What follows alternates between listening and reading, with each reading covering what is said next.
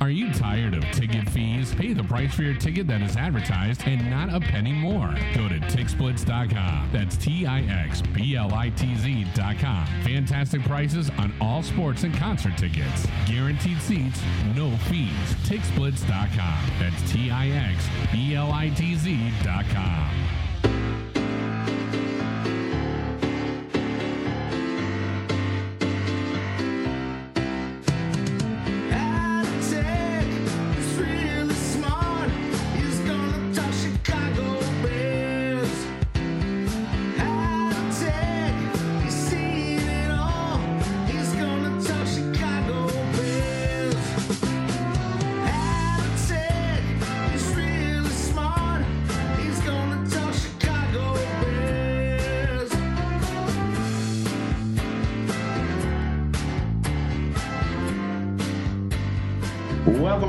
to another episode of Halatek Hall. Good evening, Mr. Halatek. How are you, sir? Hey, I, I wish it was. Uh, uh, well, you know what? It is. It's Victory Monday. Yeah. I like that. Uh, Yep. This is the the first time the Halatek Hall show has ever been recorded on a Monday, and um, you know it's it's a great day when you wake up Monday morning and see your favorite team in first place in the NFC North Division. Here, how have you been, man? Doing great, man. Um, you know, five and one, and uh, number two seed in the NFC, undefeated in the conference. Uh, you know, so it's really not much more the Bears could ask for right now. Uh, of course, Bears Twitter will tell you different, but in reality, uh, we're doing just fine. Yeah, Greg Gabriel, uh, the former uh, scout for the for the Bears, uh, is just flabbergasted, I, for lack of a better word, about what he sees on Bears Twitter. And you know he's he's absolutely right, uh, and and and that goes for the talking heads in and around Chicago sports as well. In fact, I was listening to the Mully and Haw show this morning uh, between seven and eight on my way into work. And I, I literally had to turn the, the station and, and put in my iPod uh, and uh, listen to some music on the rest of the way into work because it's just ridiculous. Absolutely ridiculous. Yeah, I mean that's what they do, you know. So it's fine. Um, you know, it's uh, no matter what, there'd be something that they're going to chew on, and that's that's how they make their their business. And you know, we we're in the same kind of mode uh, talking about it. We don't try to you know have the same exact uh, you know uh, points of view, but you know, it is what it is. I'm not, you know, it's Yeah. song as old as time. Yeah, you're absolutely right. And you know, and on this show we get people with varying opinions and and you and I have different opinions from time to time, but at least we're gentlemen enough to discuss it. Uh, Right. Speaking of a gentleman, we are so proud to have on our show once again the one and only Gregg Braggs. He's now uh, kind of doing his own thing uh, with a live broadcast called Braggs in the Stands. Braggsy, good evening. How you doing, my friend? I'm doing good. We're wrestling our uh, two and a half year old to sleep. Normally, she's down, been down for 30 minutes, but as she's getting older, now she's got more energy, and she's a lot like me as far as energy and you know uh, just going crazy all day long. So uh, she, if if you hear her screaming in the background, don't worry. She's just up there having fun watching Minions or whatever she's doing. So I apologize for that. But other than that, I'm doing great, guys. Uh, the Bears are five and one, and yeah, I'm not like the talking heads on you know 670 and ESPN 1000 or on Bears Twitter. I'm enjoying this. You know, uh, we all had our opinions on how the season should go before it started, but all that stuff's out of our control as fans. We can talk about it all day long, who the quarterback should be, what Nagy should do, this, that, and the other. But when you win games, for me as a fan, that's all I want in the immediate future. Would I want a dynasty like the Chiefs or the Patriots? Of course. But with this current team, I'm not expecting that. I would just want. I mean, it's like going back to as a Cub fan when I waited so long for a championship there. It, it- I'll just take one at this point. Then we'll worry about dynasties and, and greatness and everything else. And you know, I think fans get so caught up with wanting to be like the Chiefs when you see teams like the the Broncos win it all, the Eagles win it all, you know, the Ravens win it all with Joe Flacco. you can win it all more than one. You don't have to have Patrick Mahomes to win it all. So, well, you know, this team's five and one. They're in a very winnable NFC. You know, they're sitting pretty right here. Let's see where they can go. I'm excited for this. Absolutely. We've talked about this on previous episodes, uh, Braggsy, and I'm going to hit you up with this uh, because we talked, we actually talked about this in depth last week's episode. So if you didn't listen to last week's episode, shame on you. But we had Lester, we had Lester Wiltfong, uh, the the Yes. editor in chief of Windy City Gridiron, Of course. uh, with us last week, and and, and I'm going to hit you with name this team, okay? This team, the first five games of the regular season, game one, they fell behind 28 to 17. Game two, they only scored 20 points. In game three, they fell they fell behind 17 to 9. In game four, they fell behind 10 to nothing. It was so bad in that game that the Bears were outgained 124 yards to four yards in the Jeez, first quarter. And in game five, they fell behind 12 to nothing. Name that team. And it's a Bears team. Okay, so if it was a Bears team, I don't know. Uh, I, I just by it's been a long time. I was only two months old for the 1985 Bears, but I'd be if I was a betting man. I think you're leaning towards that's who the that was. Am I correct? You're exactly correct. So congratulations. Now man. the team that this team reminds me of is the 2001 Bears. That's what they remind me of. They remind me of you know that just those miracle wins to start the year, the two comeback wins that you never see in a million years, and we've already had two of them in the first four games or when it was. It, they remind me of the 2002 or 2001 Bears when Mike Brown had two pick sixes. They had a great defense. They had a veteran quarterback that that's kind of what these guys remind me. of. Obviously, they were a more run-centric team, and this team is obviously not that at this point. But just kind of that simplistic football, lean on your defense type of team. That's that's kind of how I see this team right now. Can I make you both jealous? Absolutely. I was at the Cleveland Browns game. Oh man.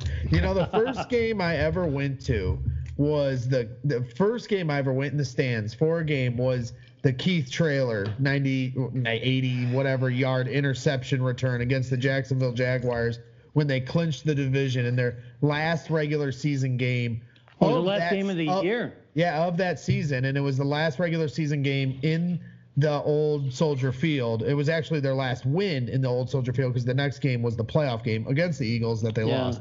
So, So- uh, yeah, it was good memories. That's what this team reminds me of. Is that that season? You know, just kind of everything goes their way. They fall fall into the playoffs. Obviously, I hope their end of the road is better than what we've than what that team had. But you know, you know, you never know until we get there. Let's get there. Absolutely. I'm a little segue. We're, we're um, it's a little bit off track, but but this is kind of interesting. So, in the 2001 season, the Bears' last regularly scheduled game of the the regular season was against Tampa. Okay, hmm. so my youngest son was 13. So I bought tickets for that game thinking it would be the last game played at Soldier Field. And this is the reason why. In 1970, the Bears played their very last regular season game at Wrigley Field. Oh, okay. I was 13 and I was there. Wow. So that's why I bought tickets for the Tampa game, you know, and I, I had this great big long letter written for my, my youngest son, whose name is Adam. Uh, and of course, uh, it, it all kind of went up in smoke because there were not only not only was there another regular season game played because of the Jacksonville game was postponed because of 9/11 that year to the end of the season, and then they just shortened the playoff time by eliminating uh, the week between the conference championships and the Super Bowl to slide in that regular season game at the end of the year. So they ended up playing two more games. But you know what? As a dad, I gave it a hell of a shot.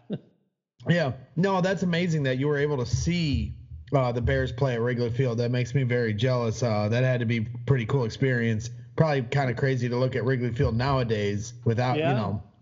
You know, and ironically, we're gonna we're gonna actually talk when we get a little bit later in the in the show. I'm gonna talk about the very first game I can remember uh, being in at Wrigley Field when the when the Bears were playing at uh, when they were playing back in the '60s. So, uh, yeah, I'm an old fart, but you know what?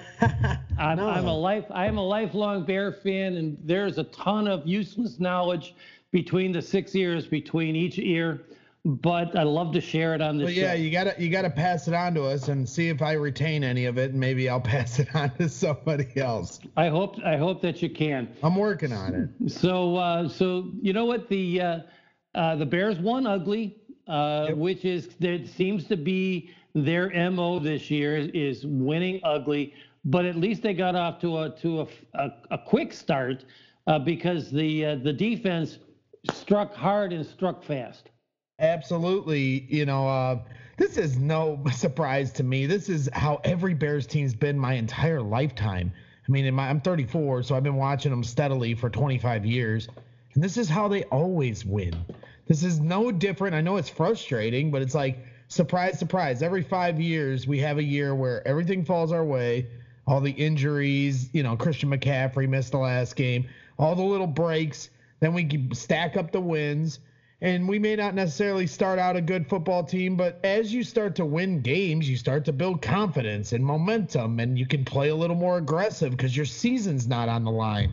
You know, you saw it, as you said, they the, uh, earlier in the show, the defense actually got to have a little bit of a lead. Wait till they do that consistently. Maybe they'll start creating more turnovers. You know, it's like it's a snowball effect. That's what the 2018 Bears became. And this team can absolutely become that. They're off to a great start. They they win ugly, sure, but to me, it doesn't matter how you win. Style points don't mean anything, and being the best team in football in October doesn't get you anywhere. Being the best team in December and January is what counts. And for this team, you just got to hope they catch lightning in a bottle. You know, I mean, they're not they're not the Chiefs. They're not they don't have Tom. They're not some dynasty conglomerate. They have an opportunity to get to the playoffs and get hot at the right time. They actually have a quarterback that was a case in point example of how you can get there and get that done. So, you know, I'm just hoping they can get there and like, you know, let that opportunity present itself and see see where we're at then. You know, you're going to need a healthy healthy roster. You know, we already don't have Eddie Goldman in the middle, so you can't afford to lose anybody. I love how aggressive, how you know this defense just looks badass right now. So I'm I'm I'm thinking they they can be you know even better than what they were in 2018, but it's all about staying healthy, and I can't predict that. Nobody can. You know, uh, Aaron, uh, you know, Greg mentioned how dominating this this defense was. So uh, let's take a little little look. Four sacks, three takeaways. The first interception uh, set up the first TD, uh, which was uh, by Gipson uh, off a tip from Jaylon Johnson, who, despite getting called for some uh, uh, bogus in, interference calls, one of the two were was terrible. In fact, it it took away what should have been another pick six for for Eddie Jackson. And the last interception sealed the victory when uh, Houston Car- Carson made a great play on the ball. So, you know, Greg's right. The the defense was absolutely dominating the way they dominated back in 2018. Yeah, absolutely. I mean, I think I'm. I want to see some more people give Pagano some credit.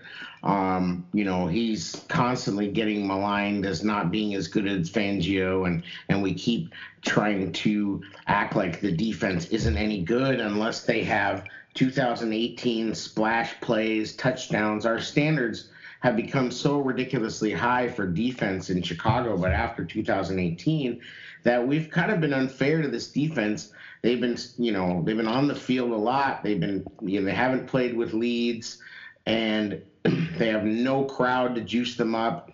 You know, which I think on defense is is more of a disadvantage than anything. I mean, I think a defense can get juiced up by the Absolutely. opposing by the opposing crowd, especially. So these guys have had to make their own juice, which is not easy. and they've been doing it, you know. And you've you've got Robert Quinn, who still isn't playing a ton of snaps, but every snap that he's playing right now is getting closer to being the guy that they signed, the the the guy that's almost as relentless as Khalil Mack. And so, you know, there was I think one of the best moments of that game was when uh, Quinn came on a stunt and him and Akiem Hicks almost met right at uh, Bridgewater, but he ducked under and then he went right in the arms of Khalil Mack. And it was just like, yes, there is the three, the three, the rule of three. And th- that's what we want to see is those three guys just wreaking havoc. Yep. And and that's exciting, you know what I mean? And and if you're a normal Bears fan, you should see that and forget all about the quarterback crap because that's what we live and breathe and eat. That kind of stuff. You know, like we don't know anything about great quarterback play. We just want to see the quarterback get hit. you know, and Well, like, like- so and as I everybody kept should saying- get excited. Absolutely. And as I kept saying, give this defense a lead once in a while. They didn't have one all of 2019. And this start of this season, it- it- they had one lead against the Giants. Other than that, they haven't been playing with a lead. Mm-hmm. And so you saw yesterday, they got a little lead.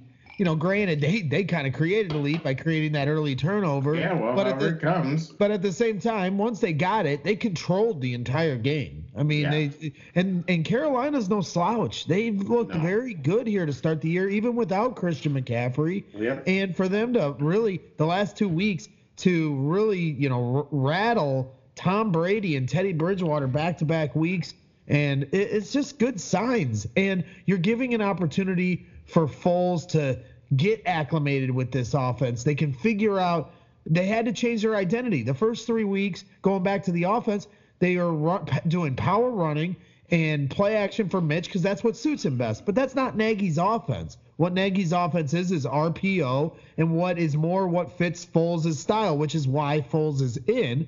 Now the question is, does that run game fit Nagy and Foles' style? Because now the run game is reverted here in these second three games. And now my question is how they get that right, get the offensive line right. But I think this defense is giving them time to figure it out, and they will. I I I have confidence that because the defense is so stifling, they'll put them in good, you know, uh, field position, good opportunities to make plays.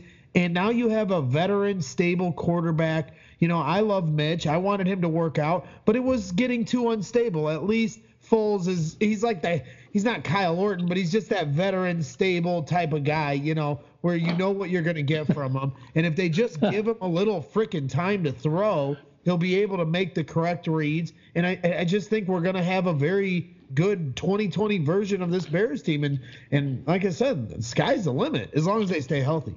Here's the guy that Foles reminds me of. Veteran quarterback that came in from another team uh, and and controlled the offense. That's Erik Kramer in 1995. Erik, you know, believe it or not, Erik Kramer still holds the record for the most passing yards by a Bear quarterback in one season and the most touchdown passes by a quarterback in any one season in Bears history uh, with uh, with 29. 29. You know, tw- 29 is an is a, a less than average quarterback in this day and age. But of course, you know, this was 1995, so 25 years ago it was a completely different era. Sure. But that's what kind of Foles kind of reminds me of.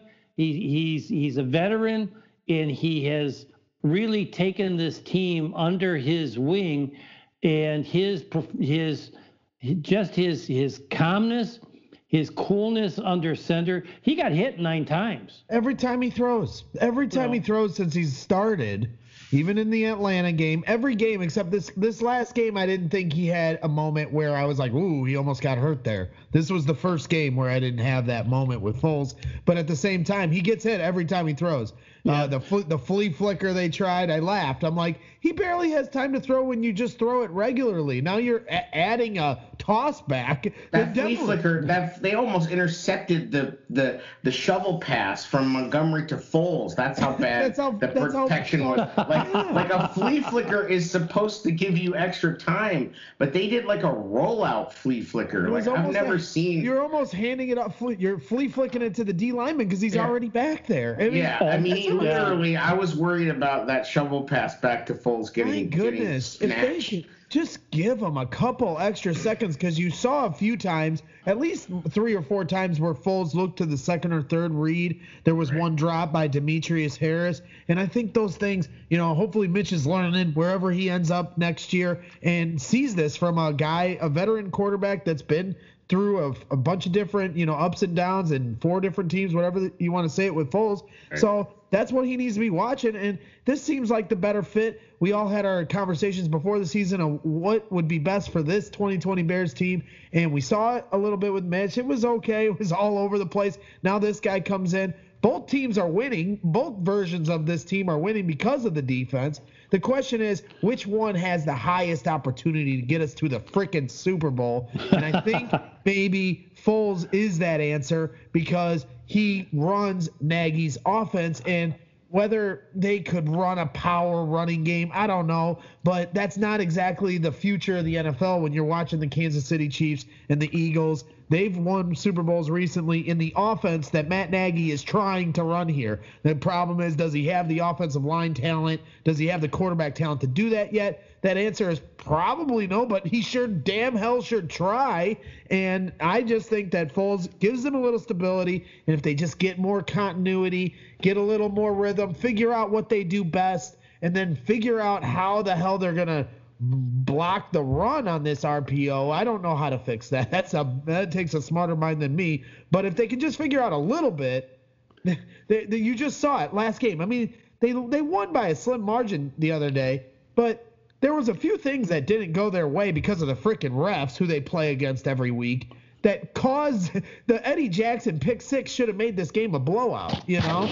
So they're not, I feel like they're not that far away from starting to really impress, but I don't want them to impress. I want them to be doubted all the way to the end. You know what I mean? That's, that's where they're best. As soon as they start getting hyped up, that's when the Bears start losing games. Neither, neither one of you were, I believe, alive uh, back in 1983 in the, uh, uh, Chicago had a sports team that that really uh, penned the the term "winning ugly," and that was the 1983 White Sox. Believe it or not, uh, and that's where "winning ugly" became a coin phrase uh, in the Chicago area. But Greg, you had mentioned a little bit. We want, and I want to get back to the defense, uh, and I want to I want to just kind of single out three guys uh, you know, we, we talked about Quinn, we talked about Mack, we talked about Hicks. Yep. Jaylon Johnson uh, has been really targeted by opposing quarterbacks, and for the most part, he's held his own. Yeah, he's had a few penalties. He got t- called for two DPIs. One was legit. That's the one where they scored. They ended up scoring the touchdown because, you know, he pinned the receiver's arm underneath his, and you know, yeah, and maybe that was a um, bad and, call. And it, no, it wasn't a bad call, but maybe it was a bad call. It, They're both holding each other's but, arms. But you know, that's maybe a call that a that a that a, a veteran cornerback would get, but it was it was interference. But the one that he got called on for the when he tipped the ball, he, he re- reached around the, the, the receiver, tipped the ball and it went to Eddie Jackson, and that went for a pick six.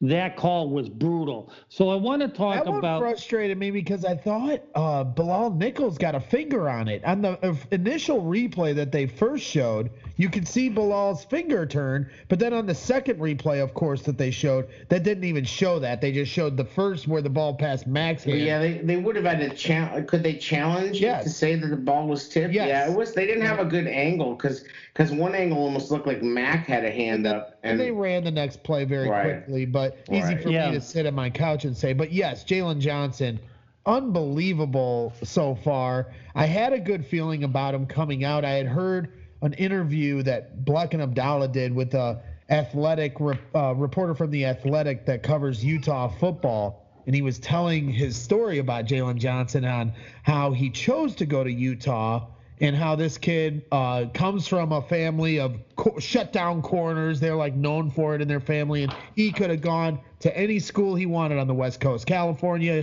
UCLA, USC, and he chose to go to Utah to be uh, what he wanted to be, and that is like that uh, Revis Island type of quarterback, and that was what Utah was going to offer him to have that role there. So he chose to go there, bet on himself, and still ended up. He would have been a first round pick had he not got hurt.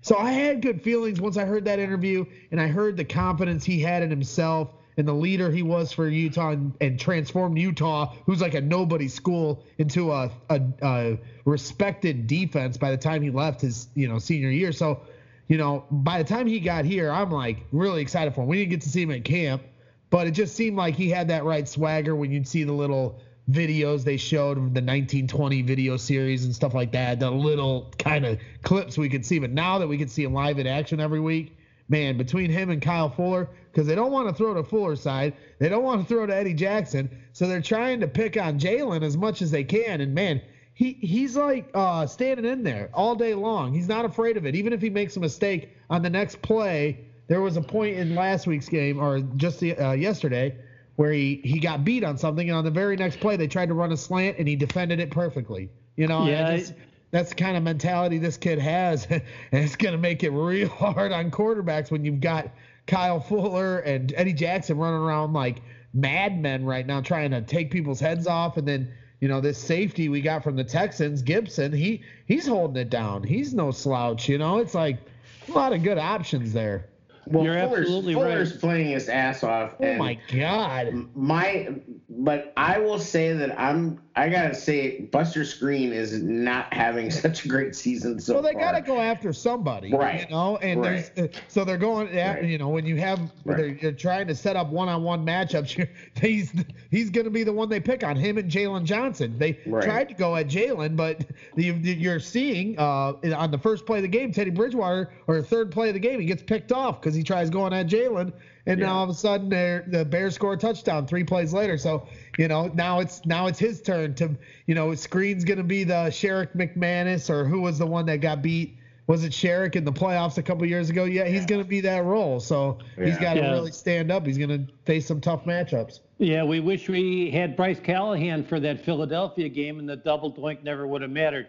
There's two other guys I want to I want to give props to, and uh, and Aaron, I'll start with you. Uh, Mario Edwards and Barkevious Mingo have really flashed. They they show up on tape every single game, and and there was three straight plays during the game yesterday where you know Mario Mario Edwards was just bringing it to Bridgewater. The Brid, Teddy Bridgewater, just to, to, to, for an edification here, you know, he, he through his first, you know, the first part of the season before they met the Bears, he was completing over 73% of his passes. The Bears held him to 16 of 29 for only 55%, zero touchdowns, two interceptions, and a quarterback rating of only 50.4. So, Aaron, we'll start with you. Let's talk a little bit about Mario and Mingo. Yeah, I mean, I'll extend it out too to you know uh, Urban and Vaughters, and that whole rotation is really, really doing well. Um, and and I know, uh, you know, I'm gonna do two things that people don't like on Bears Twitter. One is give Pagano credit, and the other is Jay is which doesn't get talked about enough, but Jay Rodgers is defensive line coach, and this guy is one of the best defensive line coaches in the league. Every year, we have some new guy on the defensive line that looks amazing. You know, uh, last year was Nick Williams, and this year to lose Eddie Goldman and for them to still be playing the way they're playing, and to pull these guys off the street and make trades and you know and that and and you got to credit Ryan Pace you know for what he lacks on offensive scouting. He does not and I and I'm going to give the credit to Jay Rodgers you know because I hope he has some input and you would think that he does but he's bringing in these guys and Mario Edwards maybe Pace was familiar with him from the Saints um, or at least you know had the had the good intel from his connections there, has been great. This guy played 16 snaps, and every single one of them felt like they were impact snaps. And that's, you know, and Barkevious Mingo, did anybody feel like Barkevious Mingo was going to be a key signing for us? No. like, you know, he's been he's been all over the field. You hear his name in every game. Every game you hear Barkevious Mingo with the tackle, Barkevious Mingo with the pressure, Barkevious Mingo uh, you know, puts his hands up and bats the ball down. Like these guys are making plays. They're so much better than the Aaron Lynch and oh, yeah. you know like bums like that that we've had in the rotation when when Fangio was here, and everybody wants to bow down at the foot of Fangio, but Aaron Lynch was here because of Fangio, like you know, and he sucked. like so, Fangio wasn't perfect. Like so, people need to to realize that Pagano is not doing a bad job, and you know, I'm gonna also give Pace credit for filling the huge hole that Eddie Goldman left. Unfortunately, we kind of have to talk about the offense now. So, um, you know, obviously the quick start helped. Um, you know, I got to give credit to Foles for throwing an absolute dart uh, to to Cole Kmet for his first touchdown in the NFL. His, uh, you know, his mom was in the stands, so that was that was nice. Uh, and, and then, of course, finally a third quarter score. It was the Bears were the only team to go without scoring any points in one quarter the entire season up until the middle of the third quarter when they finally scored in the third quarter. Um, you know, uh, this is, and then last but not least, um, this is the first game since week one where Darnell Mooney did not have more snaps than Anthony Miller. So the question I'm going to throw out to the two of you guys, and and Braggsy, maybe you know because you know you get to you rub elbows with the Kaplans of the world and, and whatnot, so they might have a little bit of of uh, inner circle knowledge. Was was Anthony Miller in the doghouse after Week One? Uh, you know, he he had he had a couple of great catches, uh, especially in the Atlanta game, but he you know, the, the one thing, if you recall from last year, there was stories out about Anthony Miller not running. He kind of freelanced his routes. And this right. is an offense predicated on precision. So I'm wondering when you take a look at what had happened in the last four games, where Mooney had more snaps than than Miller, uh, and then we had we had Nagy's I don't know mini tirade uh, last Friday when yeah you know after the Tampa game right where where he really got his you know he, he got his feathers ruffled about the lack of execution on, the, de- on the details. Yep. You know, was that directed at Anthony Miller because you know after you know during the week Anthony Miller seemed to really step it up in practice. Even sure. Larry Larry Mayer, who usually writes some pretty fluff pieces for ChicagoBears.com. Right. He, he actually had a really good article about Anthony Miller and his rededication to doing things right to make this offense succeed. So, so I'll throw it. I'll throw it at you first, Braggsy. Uh, you know, was was the, were those comments a week ago Friday directed at Miller?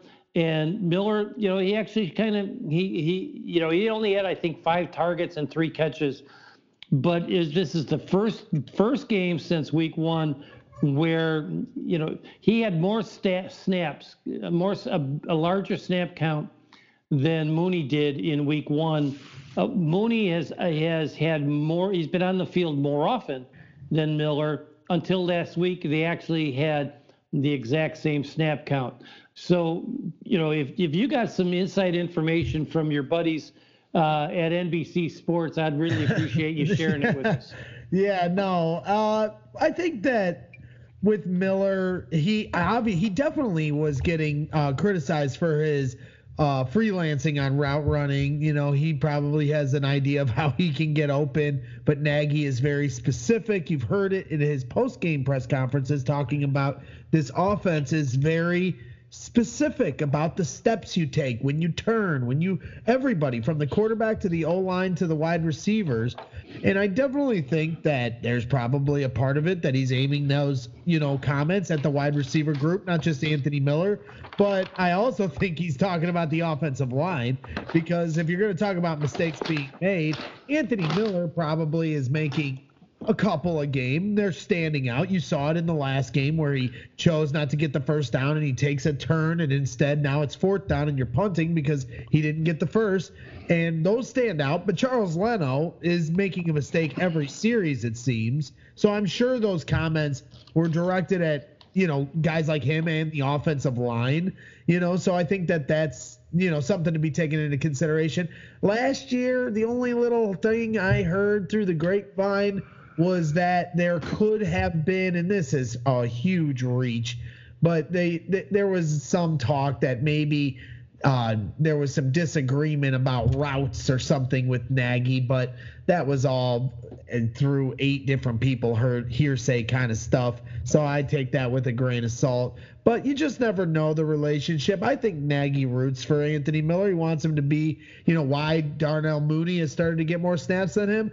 I think Mooney fits better as the outside wide receiver, your prototypical, you know, on the edge wide receiver, like where you know Allen Robinson is, and and uh, and Nagy likes Anthony Miller as his guy that is always in motion, you know, and because he's physical and and and you know likes to get him in the uh, in on the move, will get him the ball in space, you know, and he can make plays. So you know, it's there's only one ball. So you're you're trying to get it to David Montgomery. You're trying to get 20 plus carries. You're trying to get the ball to the tight ends. You've got Allen Robinson.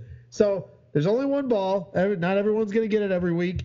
And uh, you know, as long as everybody's pulling from the same rope, it should be okay. Anthony Miller's made some huge plays this year. They would not be five and one right now. In fact, they'd be three and three by my count if it wasn't for a couple miraculous catches by Anthony Miller. So you know, everybody's very critical of this team and every player on this team, and that's good. That's good. Expectations were raised a couple years ago from the doldrums that were the Chicago Bears from like 2012 to 2017. So I'll take it. It's a little annoying at times to listen to everybody piss and moan on a Victory Monday about specific players or specific mistakes. But hey, we all want to win a Super Bowl, and it takes, you know, criticizing even when you're five and one. So I don't mind it all that much. It's just, you know, trying to keep a perspective. Uh, here's the thing: is that this team on offense does not have top talent. We like to think that it has all this talent because we're Bears fans. That's Realistically, right. the only top talent on the offensive side of the ball is Allen Robinson. Nobody else that we know of. I feel like no, but right now I'm talking about proven top talent that would that you could take off of the Bears and say yes, this person would definitely start and be WR one or WR two on any at, other team. I understand. I, I get it, Greg, but I'm talking about top talent. Well, we don't we have that. We need an offensive line to help. Right that that can right. run the system right. to to find out if these guys are even talented. They, they don't get enough. But we don't have that because there's no investment on that side of the ball. The offensive line talent is atrocious. Like, and and guess what? None of them are playing good. Cody Whitehair is playing terribly. The whole the fact that Rashad Coward is even out there is embarrassing. Like it's embarrassing that that's who our offensive line is.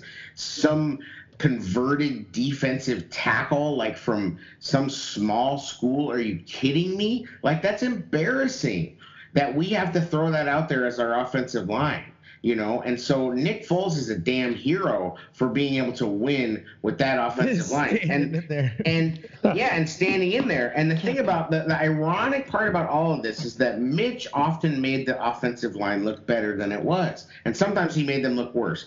But most of the time, he he made them look better than they were because he didn't stand in the pocket because he escaped the pocket. He'd bail them out because he'd roll out and he'd either make a miraculous play ah. or or fumble, and so it was always on it was always on him. But the offensive line, yes, wouldn't be as magnified. But you could see it last year. They couldn't run the ball last year, and it was be, and, and it was because Matt Nagy said, "Okay, Mitch, you're going to run my system, and we're going to run RPO, and we're going to play in the shotgun, and they cannot run it. I don't know how to explain it. I'm no film guru, but they can't run it. You can just see uh, he runs. Mon, David Montgomery runs into a brick wall every time he runs. So when you say you know they don't have any great players on offense, David Montgomery could be a great player, but if he's running into a brick wall every time, how are you ever supposed to I'm find just talking- out? I'm talking about proven Sure. NFL top NFL talent. We have a lot of potential guys. Right. Anthony Miller is a potential guy. It's great that Darnell Mooney has emerged, but unfortunately, if you want to see a run game and two tight end sets, there's no slot receiver. There's not enough snaps for slot receivers if you want to be that team. If you want us to to spread it out and go five wide, sure, you're going to see Darnell Mooney and Anthony Miller on the field together, which is something I wanted to see. Um, We all want to see. We've been waiting to see five wide our whole lives. Yeah, and and but the problem is is that they this offensive line cannot run it at RPO, and it doesn't. I don't think it suits Montgomery particularly well, um, to be honest. And you know, and I just think what was working, ironically, and they did Right. this, Mitch, was a power run scheme, and it made the it made the offensive line look fixed. We were talking about oh the greatness. Of Everybody Castillo. was blocking better. The tight ends were blocking. They were They playing lesser talent too, but They had a time- purpose. They were Yep. moving. The problem with RPO blocking is it's like you're in between, so you're not really aggressively run blocking. And and Jer brought this up on our other show that he thinks that their splits are giving away the calls because he thinks it's really obvious when they're going to run and when they're going to pass based on the alignment of the offensive lineman. You know, and you know that good defenses pick up on that. We've seen that video of Akiem Hicks talking about how he can read the the the knuckles of a player and know what play is coming because of how their weight is held. You know, like this is these guys are freaking monster scientists of Yep. defensive line. And I think that's what's happening. And, and so now they learned this whole offense from Mick. And now they're having to go back to the old offense. And that's why it's taking time. And that's why Foles said what he said, which I thought was great. You know, he said, listen, we're building something and we're winning along the way. It's not pretty. We know that. But we would rather win ugly than lose pretty. And, you know, it, it just is like he's just saying, like, hey, we're building this, we're putting it together, and guess what? We're winning on top of all of that. So, you know, he, and he didn't would never say it like this, but give us some effing credit. Like, please, for the love of God, like, stop treating it like it's fantasy football because it's Yeah. not.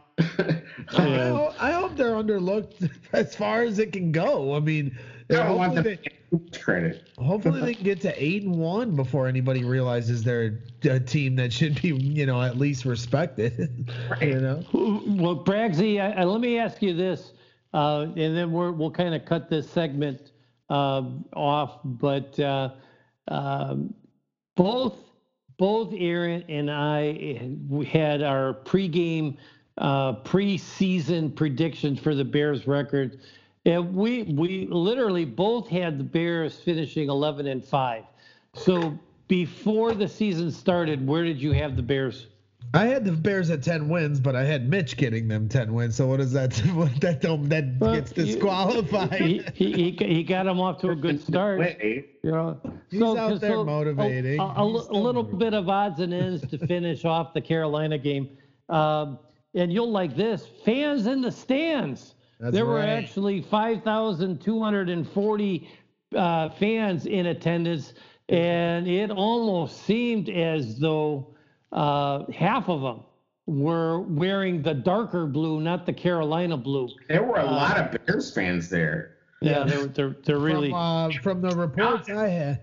Go ahead.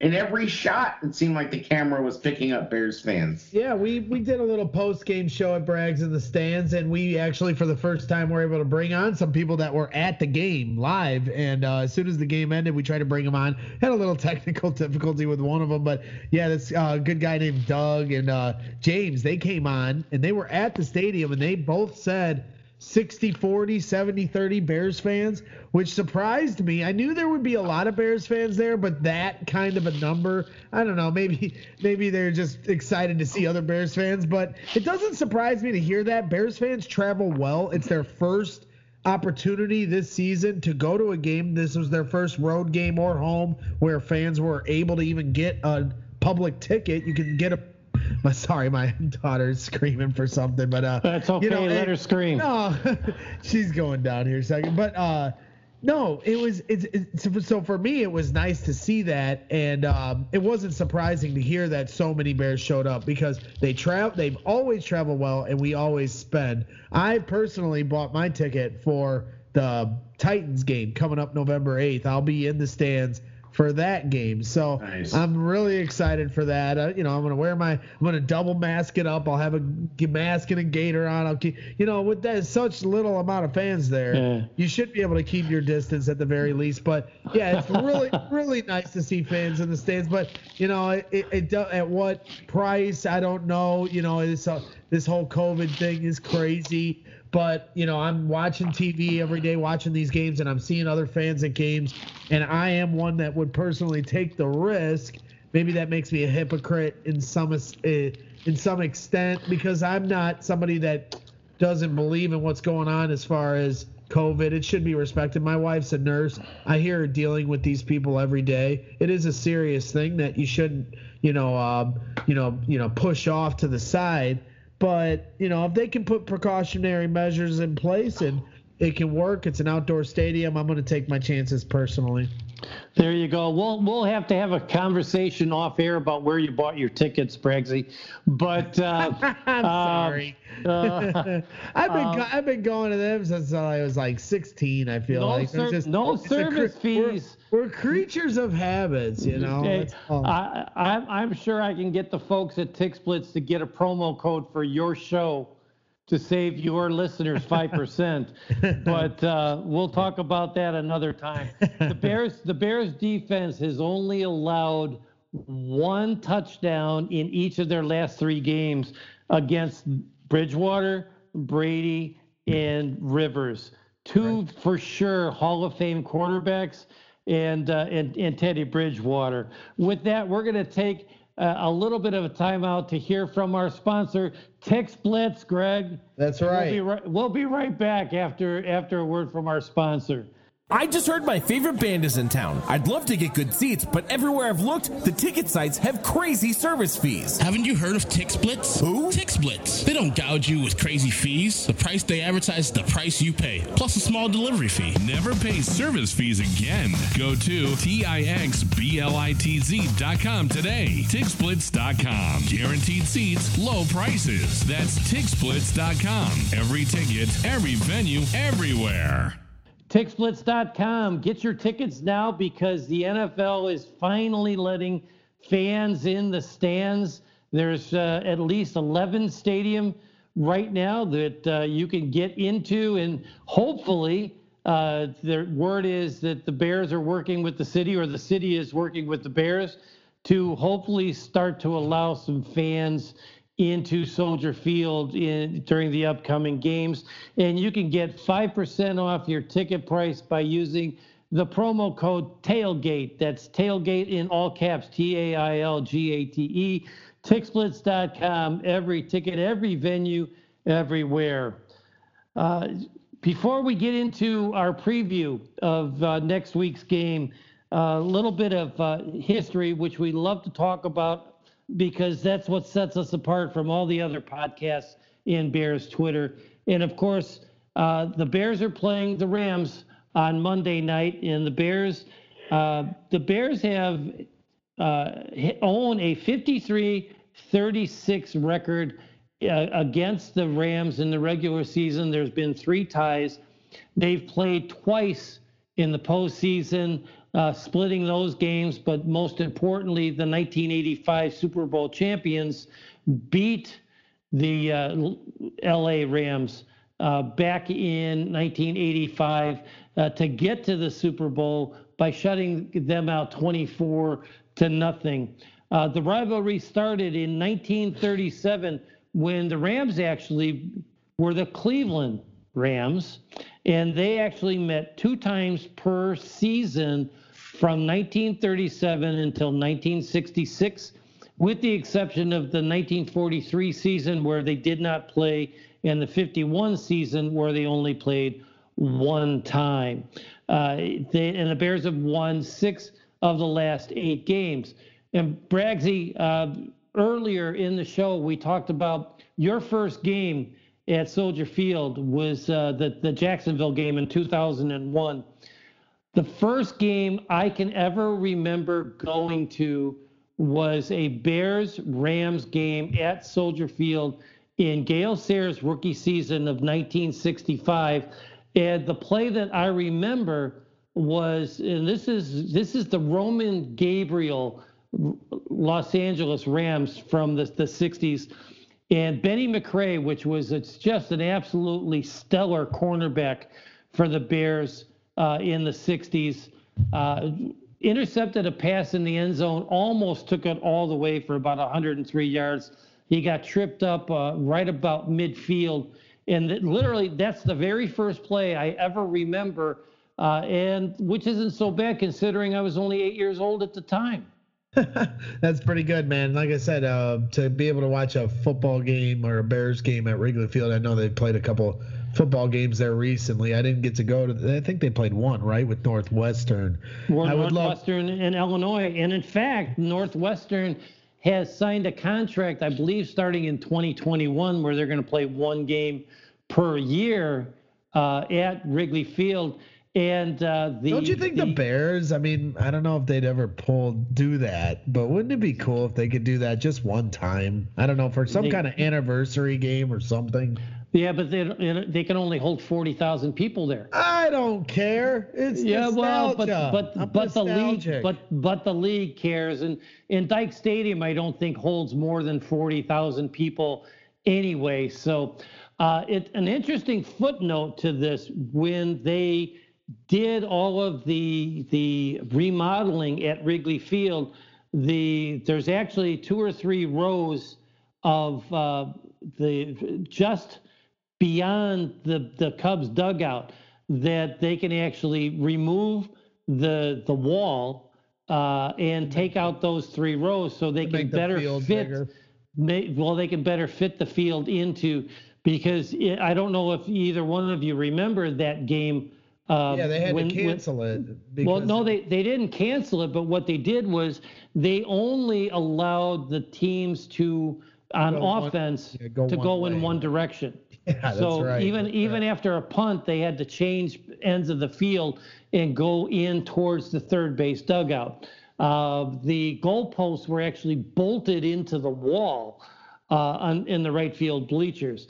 So they've made it when they when they renovated Wrigley Field, they made a couple of minor changes so they can actually fit a, a regulation football field so they can play the game normally. But uh, yeah, so a little bit of history there because we love to talk about history on the Halatek Hall Show. It really sets us apart from all of the other podcasts. Uh, when you woke up this morning, Greg, wasn't it great to see the Bears at five and one, the Packers at four and one, and the and uh, the Lions actually won a second game on the year, and the Vikings blew it to Atlanta of all teams, and are looking up at the rest of the, the division at one and five. That's right. I'm loving it. Uh, you know, the Packers went up 10 nothing early, and I was like, oh, geez, you know, and then all of a sudden Tampa Bay just came on like a hurricane on them. So I'll take it. You know, uh, uh, I don't know what to make of the Vikings. I haven't. I, will be honest. It's not like I've been dialed into them. I just keep seeing that they're losing each week. So I each week they lose, the less serious I take them, I guess. But you know, I always respected their defense and their run game and all that. But it seems to be falling apart at the seams there for Mike Zimmer and the Vikings. So that helps because They're a team that gives us problems, and hopefully by the time we play them, they're uh, they're beleaguered and and they're ready for the off season and they're you know just despondent. They're not motivated. That's the kind of Vikings team I want to face. You know what you're going to face when you play the Lions, a team that'll keep you in it no matter what. So I'm not worried about the Lions, but you know the Packers are always going to be that you know force to be reckoned with. They're not going anywhere. We're going to probably have to battle out the North for them.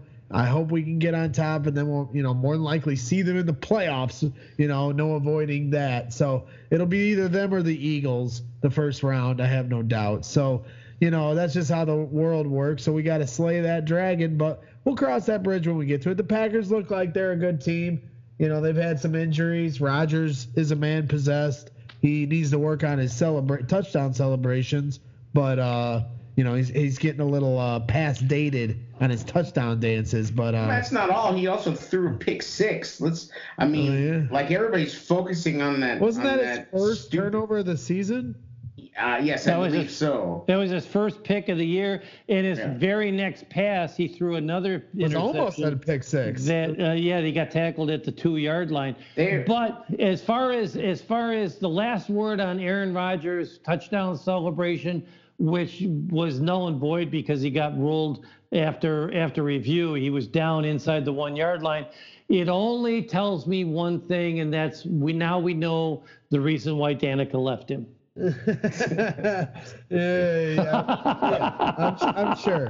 they, they were real cocky. You know, Aaron Rodgers is on Pat McAfee talking about how his down year is some quarterback's best years, and he was, you know, he was. They were feeling themselves that Packer team, mm-hmm. and I, I guarantee you that they, even though it's Tom Brady and everything, I think that they thought they could just go out and do what they wanted, especially after the Bears manhandled the Patriots, or excuse me, the Bucs, the Brady and the Bucs, the way that they did. Right.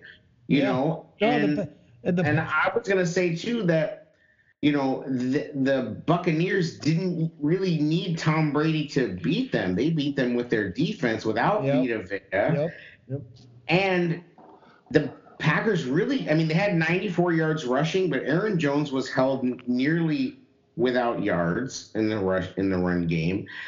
Tristan Wirfs didn't give up anything to Za'Darius and Preston Smith. Tristan Wirfs, who got literally almost thrown out of the league by Khalil Mack, Literally, thrown literally. into Lake, thrown like into Lake launched Michigan. into the sun, like by Khalil Mack, stands up against these guys and and and protects the hell out of Brady, and really, you know, had like a perfect game against those guys. The the Packers defense is not good. It hasn't been good all year, and they haven't beaten anybody either, you know. So it's like they have a the the wins. Their wins have come against worse teams than the Bears record wise.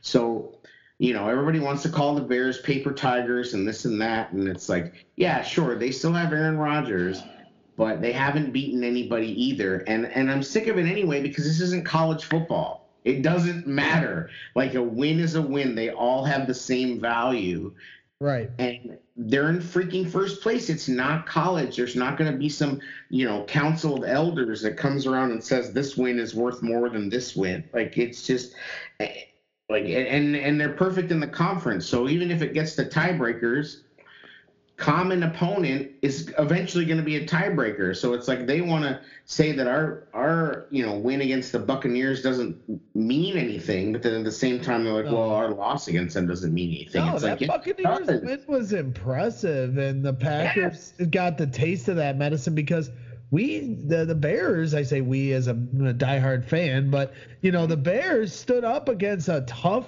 defensive line. They were giving the Packers hell. Ndamukong Suh almost killed Aaron Rodgers before the half, and you know was letting them know about it too. And uh, the Bears held them, you know, didn't let them have that. You know, they shut down our run game.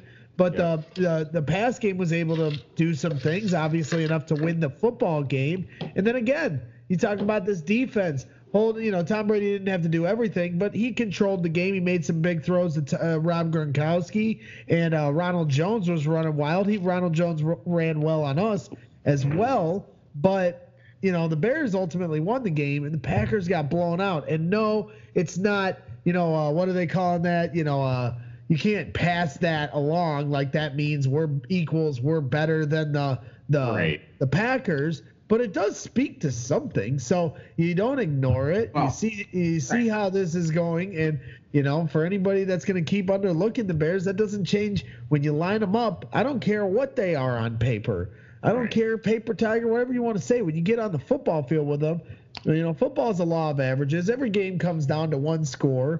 You know, that, I don't care how good you are. The I guarantee you that no, Chiefs N- play one- no, no NFL team thinks the Bears are paper tigers. That's some No. that's some Bears Twitter. yeah, that's the, that's the Twitter talking head No, Absolutely. no team in the league looks at the Bears and is not worried about that defense. No, one. like, you know, they are a force to be reckoned with. So there is nothing paper tiger about them. You you ask another uh, an offensive coordinator that's got to prepare for that defense if they're paper tiger. the, the- look at the San Francisco 49ers? How did they get to the Super Bowl? I mean, Jimmy G isn't no uh, world beater quarterback.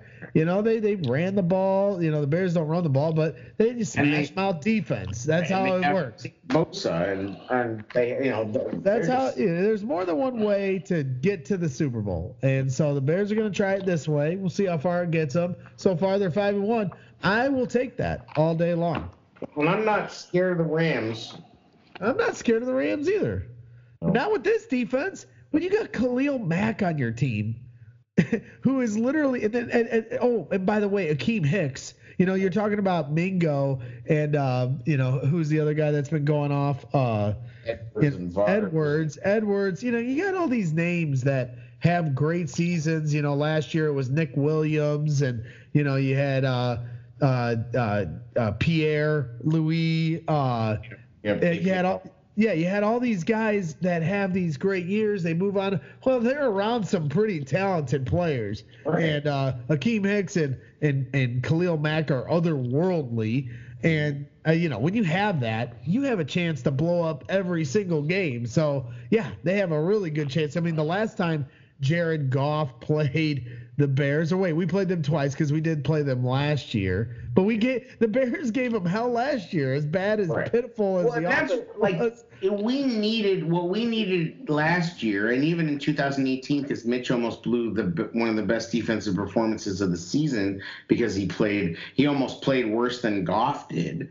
Um, we needed a quarterback who could make just enough plays, and and that's what Foles did against the Panthers. They were seven for 14 on third down, and he just made Well, you the got to make your you got to make your kicks too. Right. Because, uh, and yes, holy crap! How can you leave out the emergence of Yep. a kicker? And and we were joking. I was joking about this with Robert Schmitz, um, you know, on Twitter because he was like doing all this. Oh, I'm so worried about the Santos kick in the Bucs game, you know. And I actually had to mute him on Twitter because he was freaking me out. Like he was, he was totally, he was totally jinxing it, and it was in the same end zone. And it was like, I mean, I we said this in the last episode that I seriously had an out of body experience.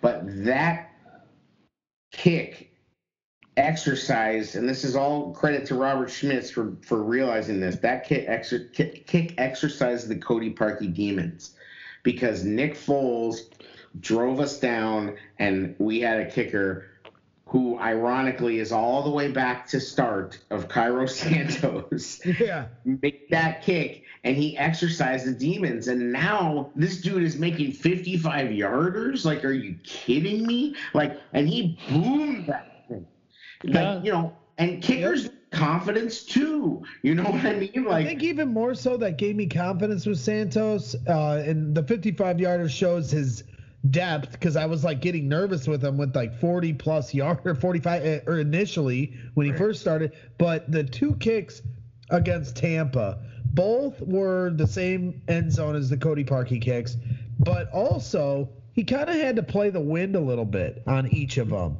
And he played it. He played it nicely. It scared me watching it on TV because I don't know what the wind is. I'm not there, unfortunately. But uh, he, re- yeah, it reminded me kind of how Robbie would uh, line it up, and Right. it does. You have to be a veteran kicker that knows like little tricks of the trade because in Chicago there's all these different wind elements that come into play, and you got to kind of be able to be you know, uh, think on your feet a little bit, so to speak, no pun intended. and that was what made Robbie so special. But we've had other kickers prior to Robbie that have had that kind of knack here, you know, uh, and Robbie wasn't the first one. We used to have we used to be a great kicking team. We used to have great punters, You know, and great but what's what's crazy is we always talk about this, and and obviously the wind down by the lake is crazy, but they also made things worse by making a stadium that only has half of the top, so so that creates this swirling effect Yep. that's all jacked up. Whereas a normal stadium that was a full ellipse wouldn't do that, you know. That Sure. and so that made it worse.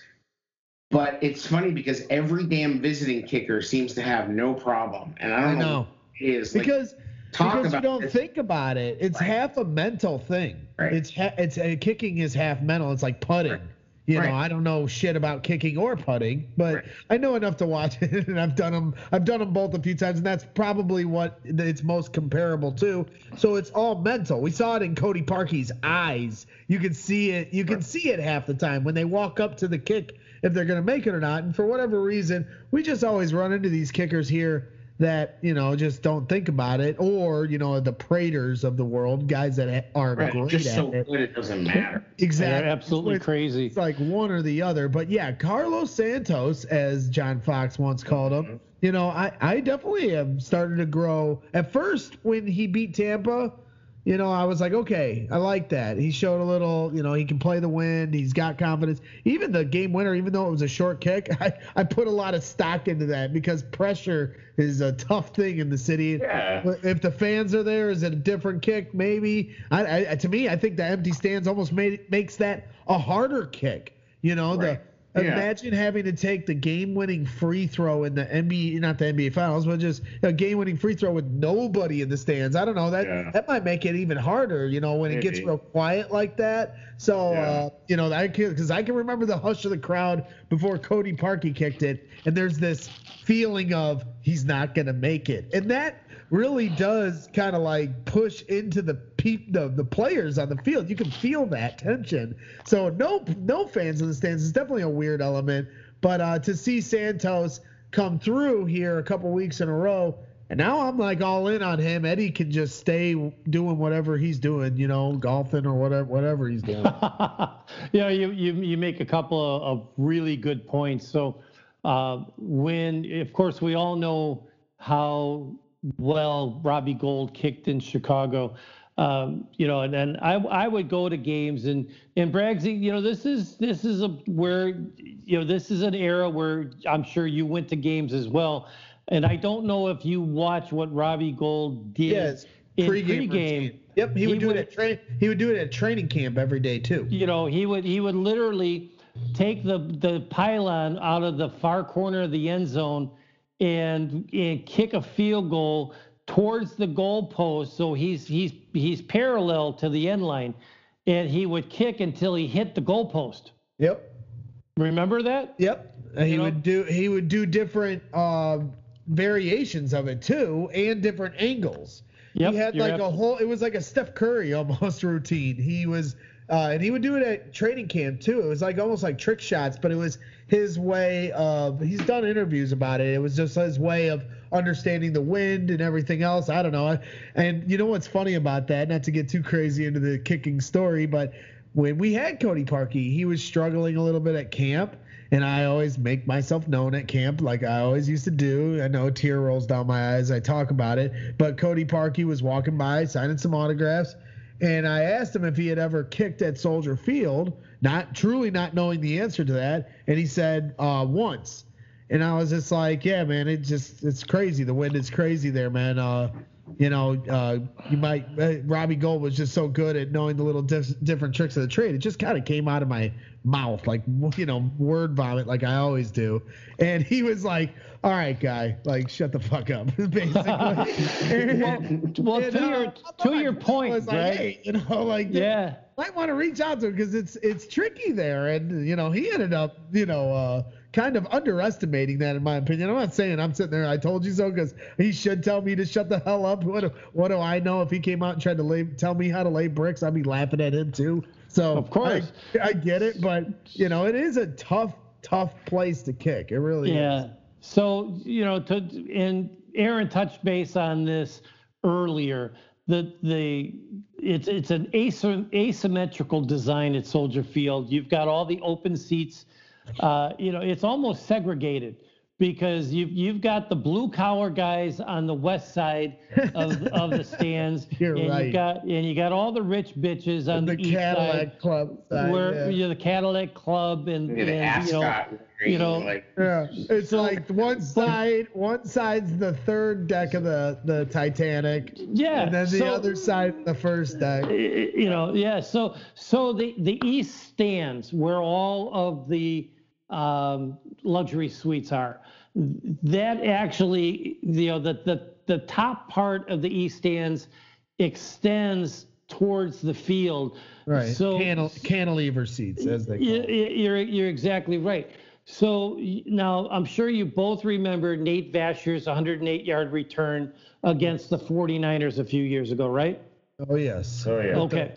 So that ball went off the kicker's foot and it bent back towards the west, where, you know, Vasher made a hell of a just to catch the ball. Yes. But the wind was blowing from west to east. You guys probably don't know this. But because of that that cantilevered seat, that wind was hitting the east, the where it's in because it's all glass enclosed, and swirling back towards Yeah. the west that was stands. that was one of the craziest days for wind ever at the game. You and that was a, that was a shout to Lovie to know that that was going to happen because they had had a few kicks prior to that where it showed. I, I, I think there was a field goal attempt that went fuck crazy right, and so Lovie knew it was coming on the Yeah. punt, so he put Yeah. Vasher back there on a you know just a whim to see if he could get one, and because Devin Hester had done the same thing in 2006 against the New York Giants on a missed field goal.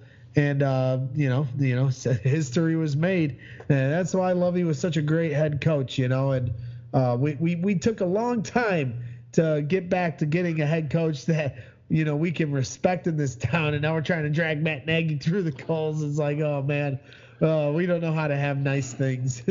You're you're absolutely right. Well, let's let's kind of preview. And that was also Da- that was also Dave Toub. I'm not giving that to to Lovie 100. percent Right. Dave Toub is one of the best special teams. I coaches love in- Dave Toub. in the history of the game. I joked with him Yeah. one time. I go, Dave, uh, Camp. I go, Dave, I'll help you get a head coaching job, and he left let out a big laugh. I was real- Tabor Tabor can't hold a candle Oh, to no. Dave Toub. No. Like no, although God, although, that- although Pat O'Donnell has been having a Pat O'Donnell's been rock solid for years. Yeah. years. Actually, Tabor's season actually is a bounce back because the Yeah. special teams always does make a lot of mistakes the last couple of years, but this year the mistakes haven't been as many. Cordarrelle did have that one penalty, which you're always frustrated when Cordarrelle has any kind of silly, boneheaded penalty because he's such a great special But that's not special teamer. Yeah, he, yeah, he he's done that two years in a row, which surprises me with him. I guess you know you, you want to dial that back a little bit, but he's you know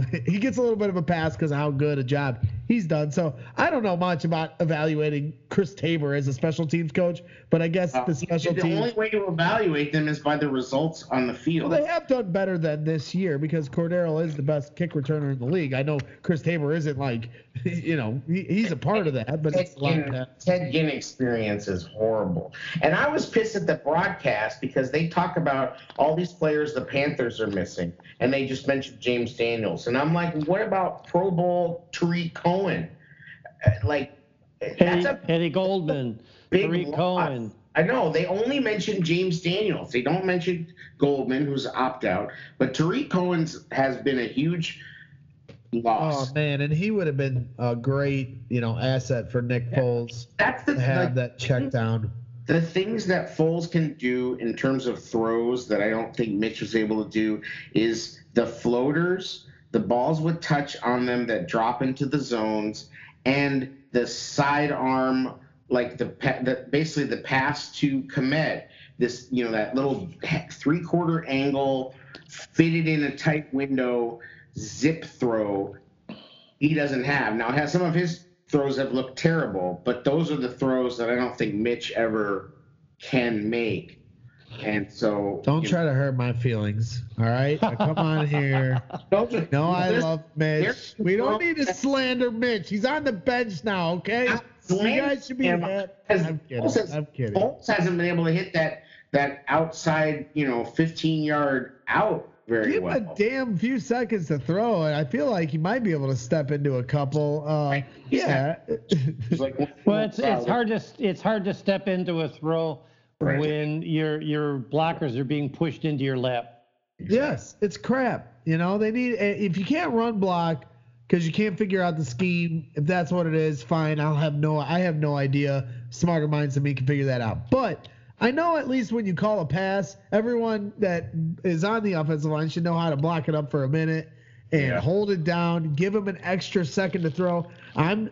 I know they're going in on the good, the bad, the ugly tape review that Matt Nagy does every Tuesday, and they're seeing this, just like Nick Foles said in his passionate post-game presser. We, we all they see it, so if they're seeing it, well, I just it just you know, come on, block it up a little longer. I know that's easy to say, easier said than done, but that's what needs to get done. They need to get give Nick Foles a couple extra seconds, and maybe the Mooney's and the Ginns and the Anthony Millers can start, you know, opening up a little bit downfield. You know, start attacking the middle of the field because I thought that's what was coming. They were they were running things to the edge at the start of the game, and they were getting a little bit of success from that. So then I thought, okay, that's their way of. They were talking about it on the telecast. You know, they can't really run the ball, so this is their way of setting stuff up for the middle of the field. And it never really got to that. They got that Cole Kmet touchdown early, but that was, you know, based off of a defensive turnover. So, you know, I just give Nick Foles some time. It's been, you know, three quick games for him. You know, they had the back-to-back games quickly. You know, you're in a dogfight in all these games, so you're trying to find a way to win ultimately. So you can only work on, you know, so much, you know, but I'm willing to give him time, just like I was willing to give Mitch time. That's what I was Right, saying just- in my diatribe on, on Twitter earlier today. Like, good God, stop talking about the quarterback competition. The only way Mitch is coming back is if there's an injury, and let's hope that doesn't happen. Let's hope that Nick Foles can gain some continuity because they only have to get. I, they hopefully they get really a lot better, but they only have to get a little better for this team to be really tough to beat when you look at how dominant they are defensively, you know. So that's that's all I look at when I when I see this Bears team. I mean, that's no different than the 2006 Bears or the 2012 Bears or the 2018 Bears. You know, the, it's the 2018 Bears had a little more spark on offense, and it was fun. But you know, we're back to the, our, our Stone Age Bears, and hopefully we can get Flintstone our way all the way to the Super Bowl. Let's let's hope. So so let's talk about this game coming up a, a week from tonight. The Bears are in uh, Los Angeles to, to take on the Rams. Uh, you know, Goff is having kind of a resurgent year. He uh, you know he got absolutely brutalized by the Bears off defense in 2018 and and I, I, I think it affected him all throughout the 2019 season because he was just never the same quarterback that he was back then. Uh, but he's uh, he's he's thrown for almost 1,600 yards. Yet He's got a 67.4 uh, you know completion percentage. He's thrown 10 TDs versus only four interceptions. Uh, you know, but uh, but the the the Rams offense has, has laid the ball on the ground seven times. So that's that's 11 turnovers on the year. The Bears, as we mentioned in the previous segment, they've only allowed three touchdowns in their last three games, one each to the Colts, the uh, uh, Panthers, and of course the Buccaneers. But the Rams have allowed nine touchdowns over the last three games. Uh, so uh, you know these this is a team that we can score on. Right. Uh, you know they're a- they're they're they're four and two versus they're the good. Bears five and they're, and one. Their good is against our good. You know, You their know. good offense against our good defense, and I'll take our defense over their offense. Ultimately, that's what we're going to face in a lot of our upcoming matchups. That's what it's going to come down to: who can beat our defense. You know, and I don't think the Ram. I don't think the Rams can. Can do you? I don't think so. You know, and take a look at who the Rams have beaten so far this year. Dallas. Okay, Dallas. Uh, it. I don't know if either one of you are watching. They absolutely got humiliated at home tonight, 38 to 10, by the Arizona Cardinals. Uh, so, so they're they're undefeated against the NFC East. they beat Dallas, the New York Giants, the Philadelphia Eagles, and the Washington Redskins. Well, the the Washington football team.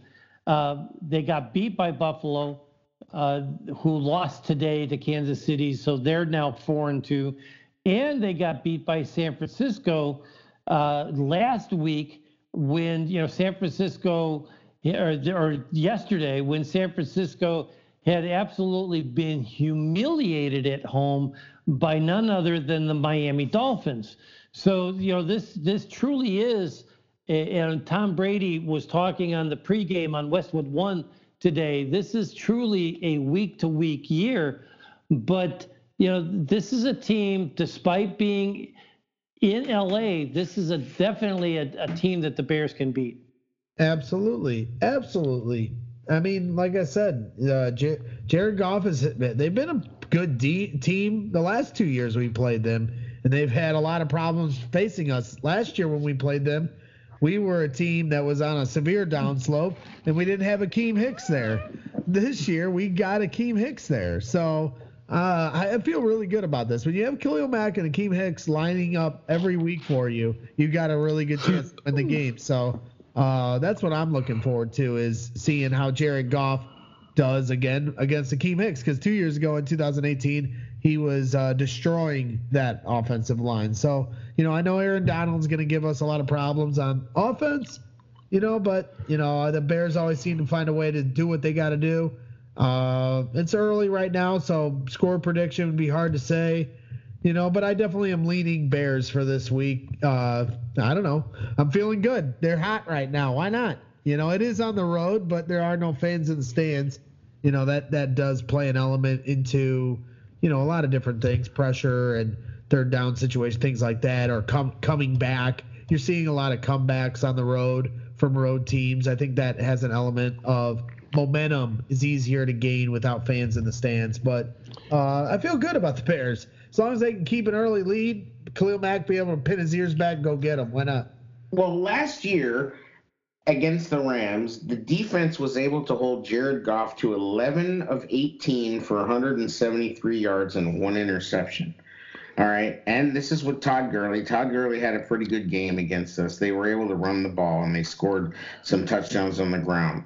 But the defense without Akiem Hicks, and I believe at that point weren't they missing Roquan as well?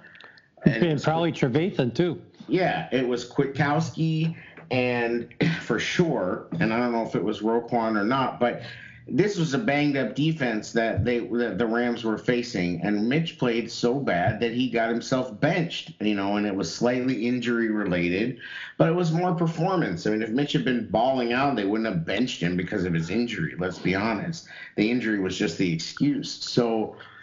This team, I don't think the Bears are worried about the Rams at all. And I think the Rams are very much worried about the Bears because they've been dominated by this defense a couple of times. Oh yeah, he's gonna and, lose sleep. Jared yeah. Goff loses sleep this week. Yes, absolutely, and that's the thing is that I don't. You got Jaylon Johnson to worry about. You got that. You can't. You don't have mm-hmm. an escape route like Prince. Right. Uh, you know, all respect right. to Prince Amukamara, but right. they were able to go a few places. There's less places to go to on this defense. Now. And it's like you, you know, just I mean, they got some players on the Rams. Don't get me wrong, but just Cooper Kupp really scare you? Does does Robert Woods really scare you? I don't know. I mean, I'm more worried about Aaron Donald and Jalen Ramsey. Like I'm not, you know, I, I guess Leonard Floyd has been playing decent for them. You know, I'm not worried about the Rams offense. Our offense sucks anyway. Right. So, I mean, they've got great defenders, and I'm sure they'll give us hell. We we have hell. We have a hell of a time uh, moving the ball and scoring anyway. And right. as you saw last week, what we're relying on is uh, interception, a turnover. You know, getting in a quick uh, a good field position, make a quick score. And, and Jared Goff will throw us the ball for sure. Like he is going to throw the Bears two or three interceptions. They just need to catch them. Well, you're seeing how aggressive these corners are being on these slants, getting the ball Mm-hmm. knocked up in the air, and uh, before you know it, you get a pick. That's a, I, I want to see more of that. You know, And- we're all and- right. We have a high expectation for this defense. Uh, but hey, why not? I, they have a high expectation for themselves. Eddie Eddie Jackson thinks he should get a touchdown every week. Go get it. You know, I love seeing it. When- They, they when need He's to- had he's had two in six weeks. Unfortunately, they both got called back. ridiculous. You know, the first the first one the first one was a legitimate because he went through the receiver to get the and knocked him off the off the ball. Yes, the defender has every right to a ball, but you can't go through the receiver. But last week that was an absolute or yesterday was an absolute atrocious call against Jaylon because he he reached around him. He was not early. He didn't knock the guy off of his his line to the ball. Tipped the ball up. Jackson returned it for a pick six, and that was just an absolute brutal call.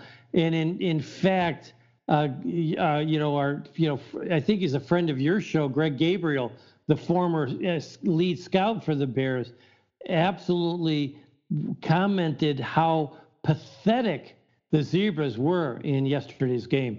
yeah, they were This terrible. is the thing, though, is that when you are when you see what happens when the Bears are able to use their pass rush the way it's supposed to with a lead, and what happens is, is they can then set up the other team for these turnovers. People are asking why the turnovers are not coming. It's because when the Bears are down, they have to play a different style of defense. They have to be back on their heels a little more. They they're worried about not getting beat. But when you have a lead, you can do what Pagano was doing, and and there was a couple times where he dropped eight, you know, and so when the when the offense is so worried about the blitz, you know what they're gonna do because they start going all quick slant, quick this, quick that, and you can start jumping those routes, but you can only do that when the offense starts reacting to your pass rush. And those are the things that everybody loved about Fangio, except when we didn't love it and we bitched because Khalil Mack was back in coverage. But it's a trick. It's like, you know, it's like rope a dope. And, and so they're taking these hits, these hits, these hits of pass rush. And then all of a sudden you drop eight and the quarterback still thinks the punch is coming and he throws it short. And that's when you take, that's when the pick sixes come. But it has to happen that way. People don't understand it's, it's all interconnected.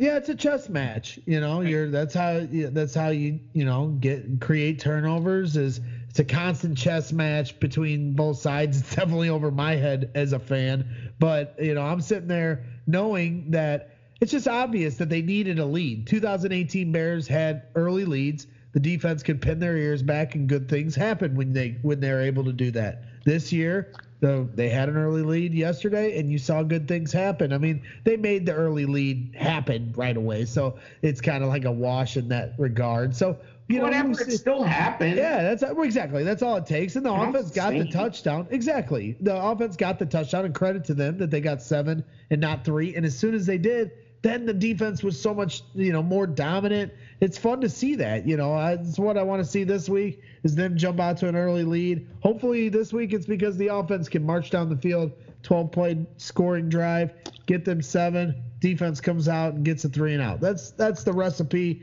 that we're looking for. We haven't quite got there, but like I said, to be five and one at this point and still haven't played our uh, even close to our best football, that's a really good sign that you know I should be coming on Bears Twitter and we should all be rejoicing.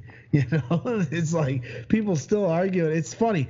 I'm the I'm the biggest truth. I thought I was the biggest truther. I'm clearly not the biggest truther. No, because everybody else is doing performance art. Like it's it's just social media performance art. Like half these half of these people that are these truthers are like sixteen year old kids who are homeschooling. yeah, that's with, I, who have yeah, nothing to do. They just are trolling. Like and and everybody just needs to stop taking the bait. Like it's it's profile. You know, Trubisky's hitman two four eight who has 75 followers. Like, get out of here. It's just a it's a troll top. It's probably some Packer fan who's getting people all riled up. Like everybody needs to stop responding to these people. Unless you're an actual person. Like I'm not responding anymore to Bear fan two four six eight nine two four. Well, like, some of those people are just guys that don't know how to use Twitter right. I know, I know, it is, but you just got to see how they tweet. I know what you mean. Yeah, Some of it's a shtick.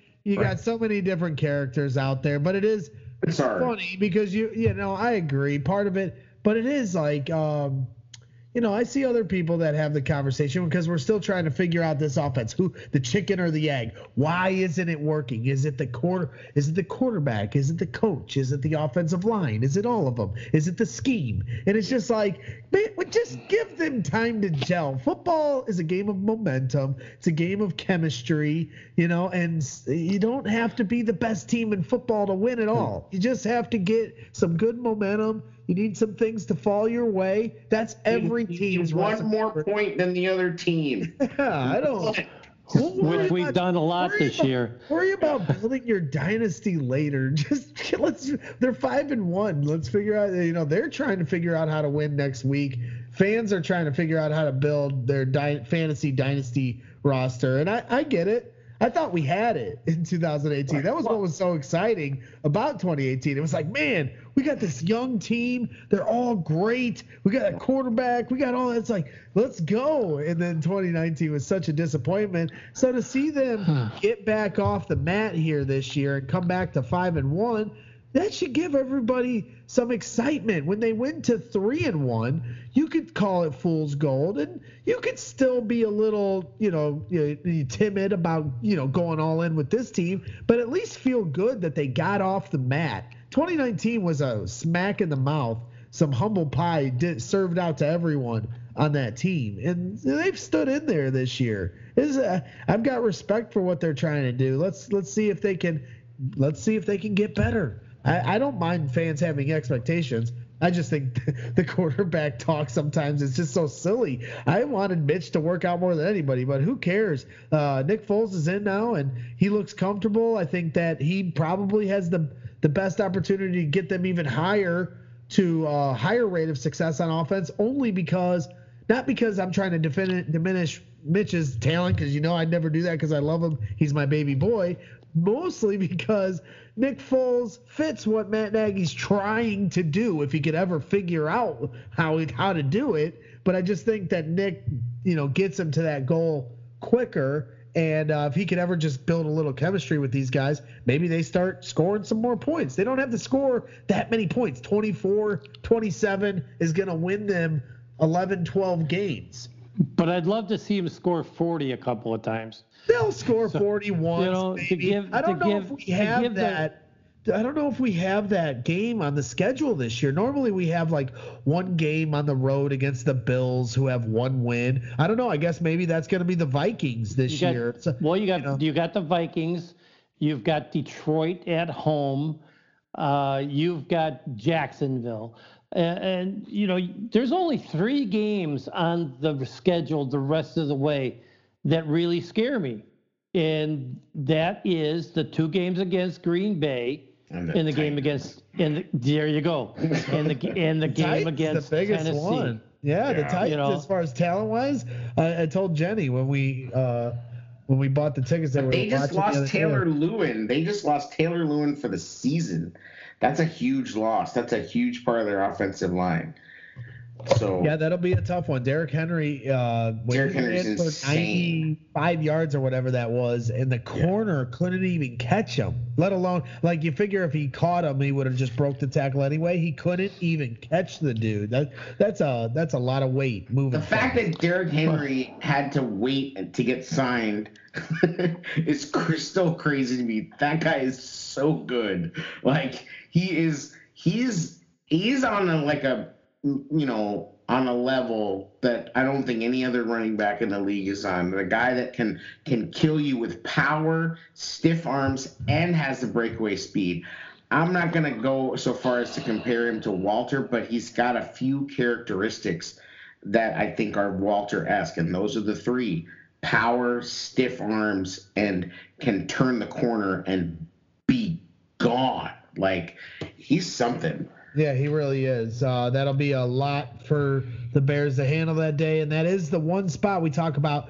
You know, the few spots the defense has that you can attack. Seems like they're going after Skrine a little bit, and Jaylon John trying to pick on Jaylon Johnson, but they're also attacking that middle of the defensive line as far as running the ball. And if we're Derrick Henry here in three weeks, you know that definitely scares me a little bit. So yeah, I'll be driving down there, and I'm hoping for a Bears win.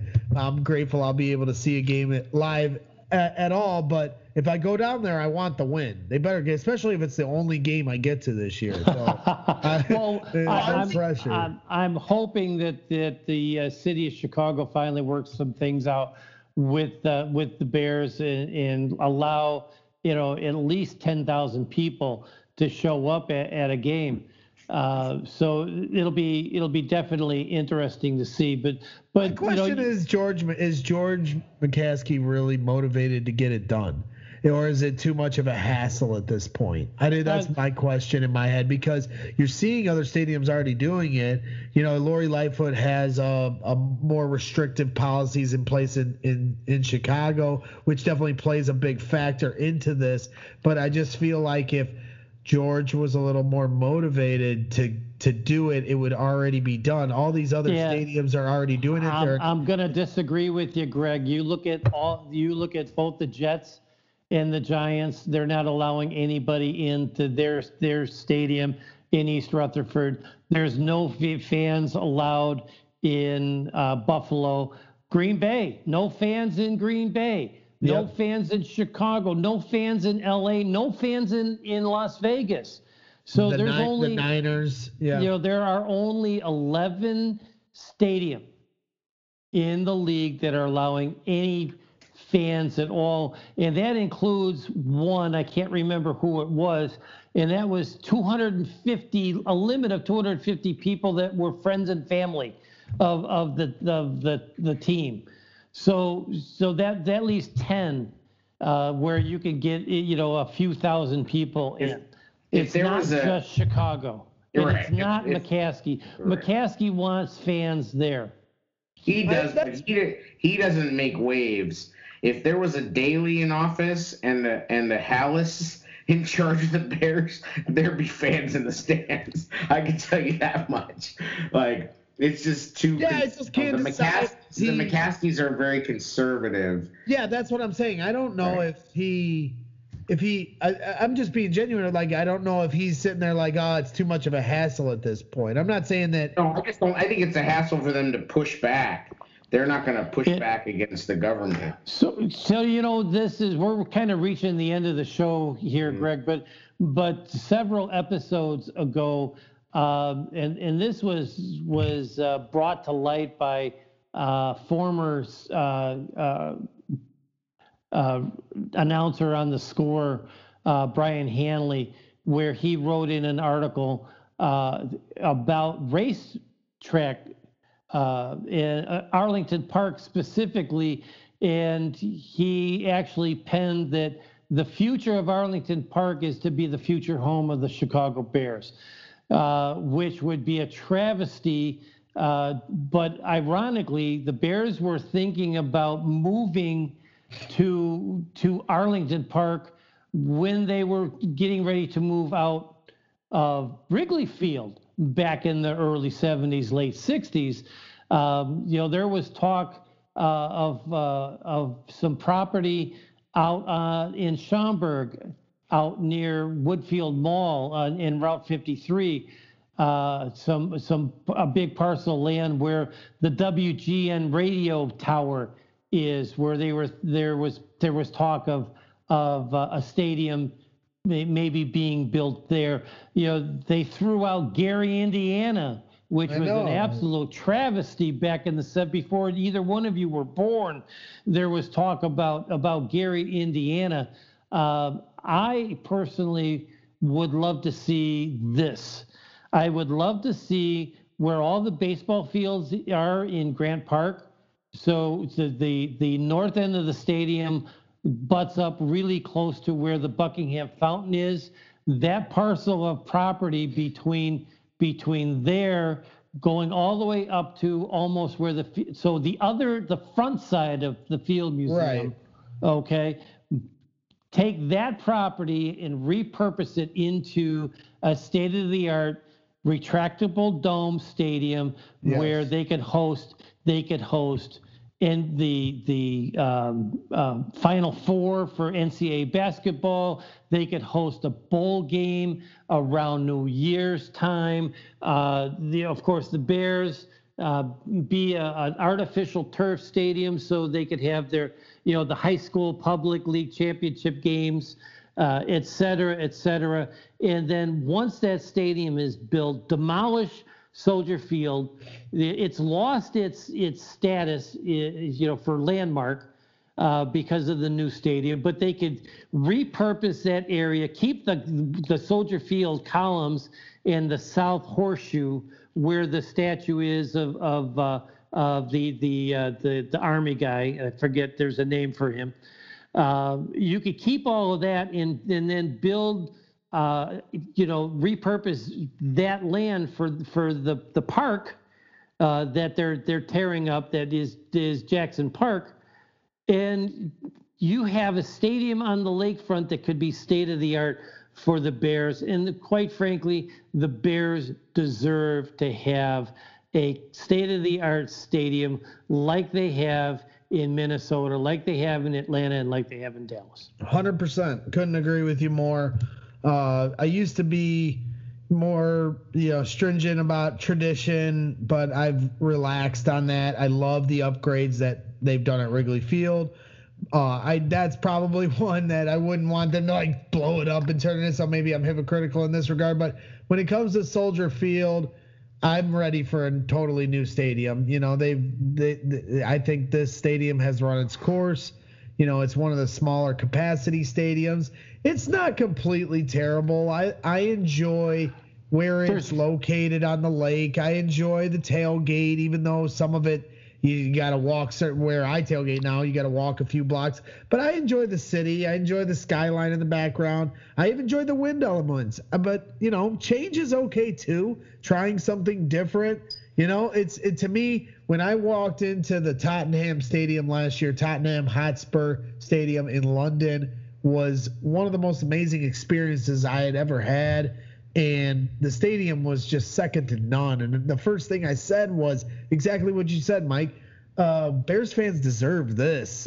you know, the players deserve this. The media, you know, deserves this. Uh, the the amenities for the media were second to none. The players obviously was second to none. The stadium looked cool. It had a it had a bird's nest thing, so you still saw the sky you know, and it, it was beautiful. They had a light show. They, they had, and then you know all the amenities and the concession area were amazing, and it was easy to get to the bathroom. It's like we don't have to fight this. It's not like Wrigley. There's no ivy. It's a football field. All football fields are the same. They're all created equal. They're 100 yards, however wide they are. You know, come on. They're 120. all right, 120 trivia, yards at the end zone. How wide is an NFL football field?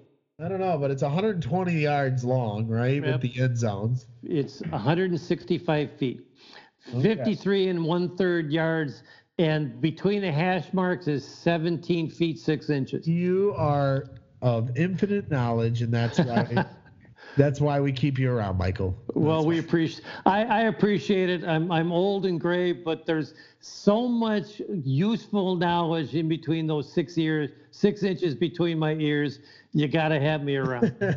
Absolutely. well, hopefully we can get you another Bears Super Bowl. I haven't seen one personally. You, you know, there's good there's there's good things that come with age, and you were able to be old enough to remember the Super Bowl. I was two months old, so I don't get to have that same memory, and I'm still waiting on mine. I'm old enough to remember the 1963 championship game against the Giants. Oh, now you're dating yourself a little bit here. I was That's only six years old, but so the the funny thing is, back in the '60s and through the middle '70s, home games in the NFL were blacked out. So even the NFL championship game in 1963, I was in the basement of my my parents' house. Of course, I'm only six years old, listening to the championship game on the radio. Wow. And imagine a six year old kid spellbound, not moving to listen to that entire game. See that? Well, you know, uh, now look, they've rewarded you with years of frustration. Well, now, now you did get a Super Bowl though, so you can't complain. I, I got an NFL. I've gotten two NFL championships. I've gotten one uh, Super Bowl, or I'm sorry, one uh, um, championship for the Cubs, one championship for the Sox, four championships for the Blackhawks, and and all six of the You're Bulls. one of those guys claiming both both baseball teams. Me and Double A, we we stay on each side of the city. You know, but I was happy when the Cubs won, though. See, Yeah. that's the difference. Is I was You're very nice. happy for them, When- and I was rooting for You're it to happen. You are nice. when when my when my dad was alive my dad died when i was only 15 okay and and when my when my dad was on vacation in the summertime. He worked for the tribune company. And if he was on vacation and the cubs were at home we'd go to a cubs game. And if the sox were at home when he when he had his vacation we went to a sox game. So I never grew up with the north side, north side, south side bias that so many people that it has elevated into epic proportions in the in in the 2000s. But you know, I when I was in my teens, there were times where, hey, let's go to the White Sox game. And boom, in the car we went, and we were gone. Let's go to a Cub game. You could go to a Cub game, you know, and walk up and buy, you know, a ticket for four bucks Right. and and you know and sit in the box seats And it was because, overpriced at that you know time. no nobody you know because neither neither the Cubs or the White Sox ever had sellouts back in in in those days I would I would literally let's go to a let's go to a Bulls game you know and we would go to the old stadium and you know the drive up the day of the game and you know for for 8 bucks you could sit on the ice uh, right behind the Bulls bench. You know, it, it was insane back then. Uh, and you could just go, yeah, you know what? I'm not doing anything. Let's let's you know let's just go to uh, a Bulls game or a Blackhawks game or a, or a you know it was harder to get Bears tickets, but I was a season ticket holder at the age of 16 because my I inherited the tickets when my father passed away. Yeah, So- no, it, it, it, I I wish that um, I wish that the, the the biggest thing that bugs me now about games is not being able to save your tickets. Like, did you save all your ticket stubs? I wish From I going- had. Man, I saved all mine from growing up, but now you can't even get them anymore. It pisses me off. It's I one of the biggest. that isn't isn't isn't if you're a season ticket holder, you have the option of Hmm. of of No, last year they were like there was a few people. no, that but just were like I mean, they're like commemorative, but they're not actually usable as tickets. I thought they'll send you. I'm not. Um, sure. I know the Cubs that- do. The Cubs Hmm. do, but I don't think the Bears were even offering that. And there was only a They, few. they should because there's only eight.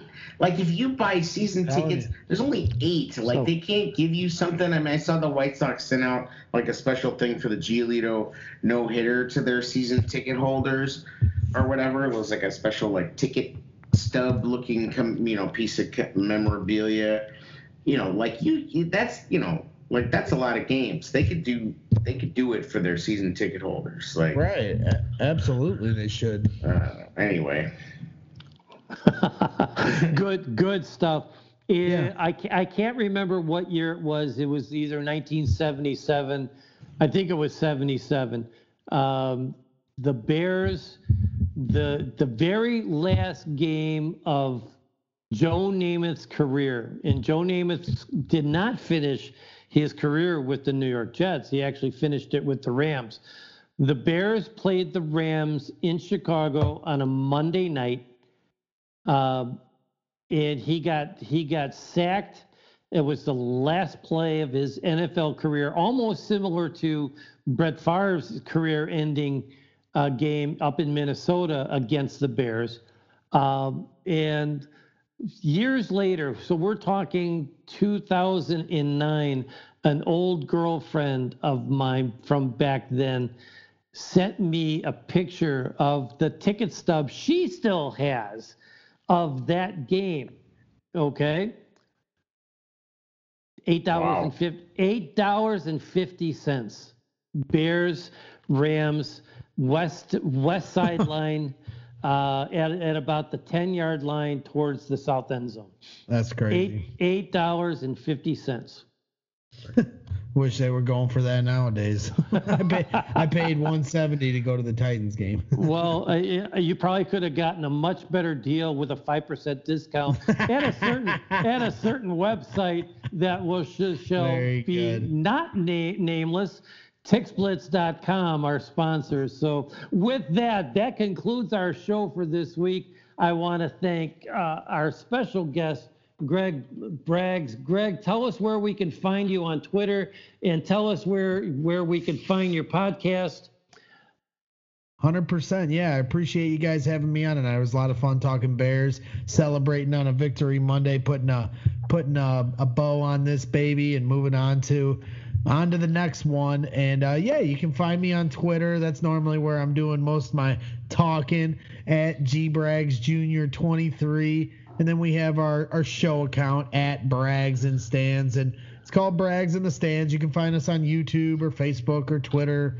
And, uh, you know, we're just having some fun over there. You know, uh, getting ready to go in the stands here in a couple weeks, as I mentioned before, going to the Titans game, trying to bring you a look, you know, from inside, you know, at the game, you know, showing you the view from the fans' perspective, you know, when we can, because we haven't been able to get there yet. But, you know, it's a video show, so we try to keep the fans involved, you know, hear their experiences, show their videos and things like that. And, uh, you know, basically talk sports. That's it. Have some fun, talk sports you know, and bring on some fun guests. So uh, we even have a gambling segment. My buddy uh, Johnny B is doing a great job with this gambling segment, and we're doing a duck race. He, he's known for these duck races where uh, these ducks, uh, you know, and you can win a prize. It's going to be a Bears Bears duck race, and uh, so it'll be a lot of fun here. So yeah, tune into Braggs in the Stands Friday night, 7 p.m. Central. That's when we do it. You can find us on YouTube and Facebook and Twitter, like I said. So what what platform do you broadcast from? So we do ours on video. It's like Zoom, but it's called StreamYard. And uh, it's it's a fun little app. You know, it's uh it's just like Zoom or YouTube TV or anything like that. But uh, that's how we that's how we broadcast, and it just it just broadcasts across all platforms: YouTube, you know, Twitter, Facebook. You know, when I was over at Bears Barroom with Phil and, and Shane, Phil was the one that you know taught Well, me. you can't. You, sorry, you can't use those names on my show. well, I'm just being honest. That's how I learned. you know, Hey, how- so, no, the reason that the reason I asked is, you know, that'd be something that that maybe uh, I'd like to do with this show is is bro- stream it live, and then you know, Aaron, you know, adds in the commercials. He adds in a couple of uh, of audio clips.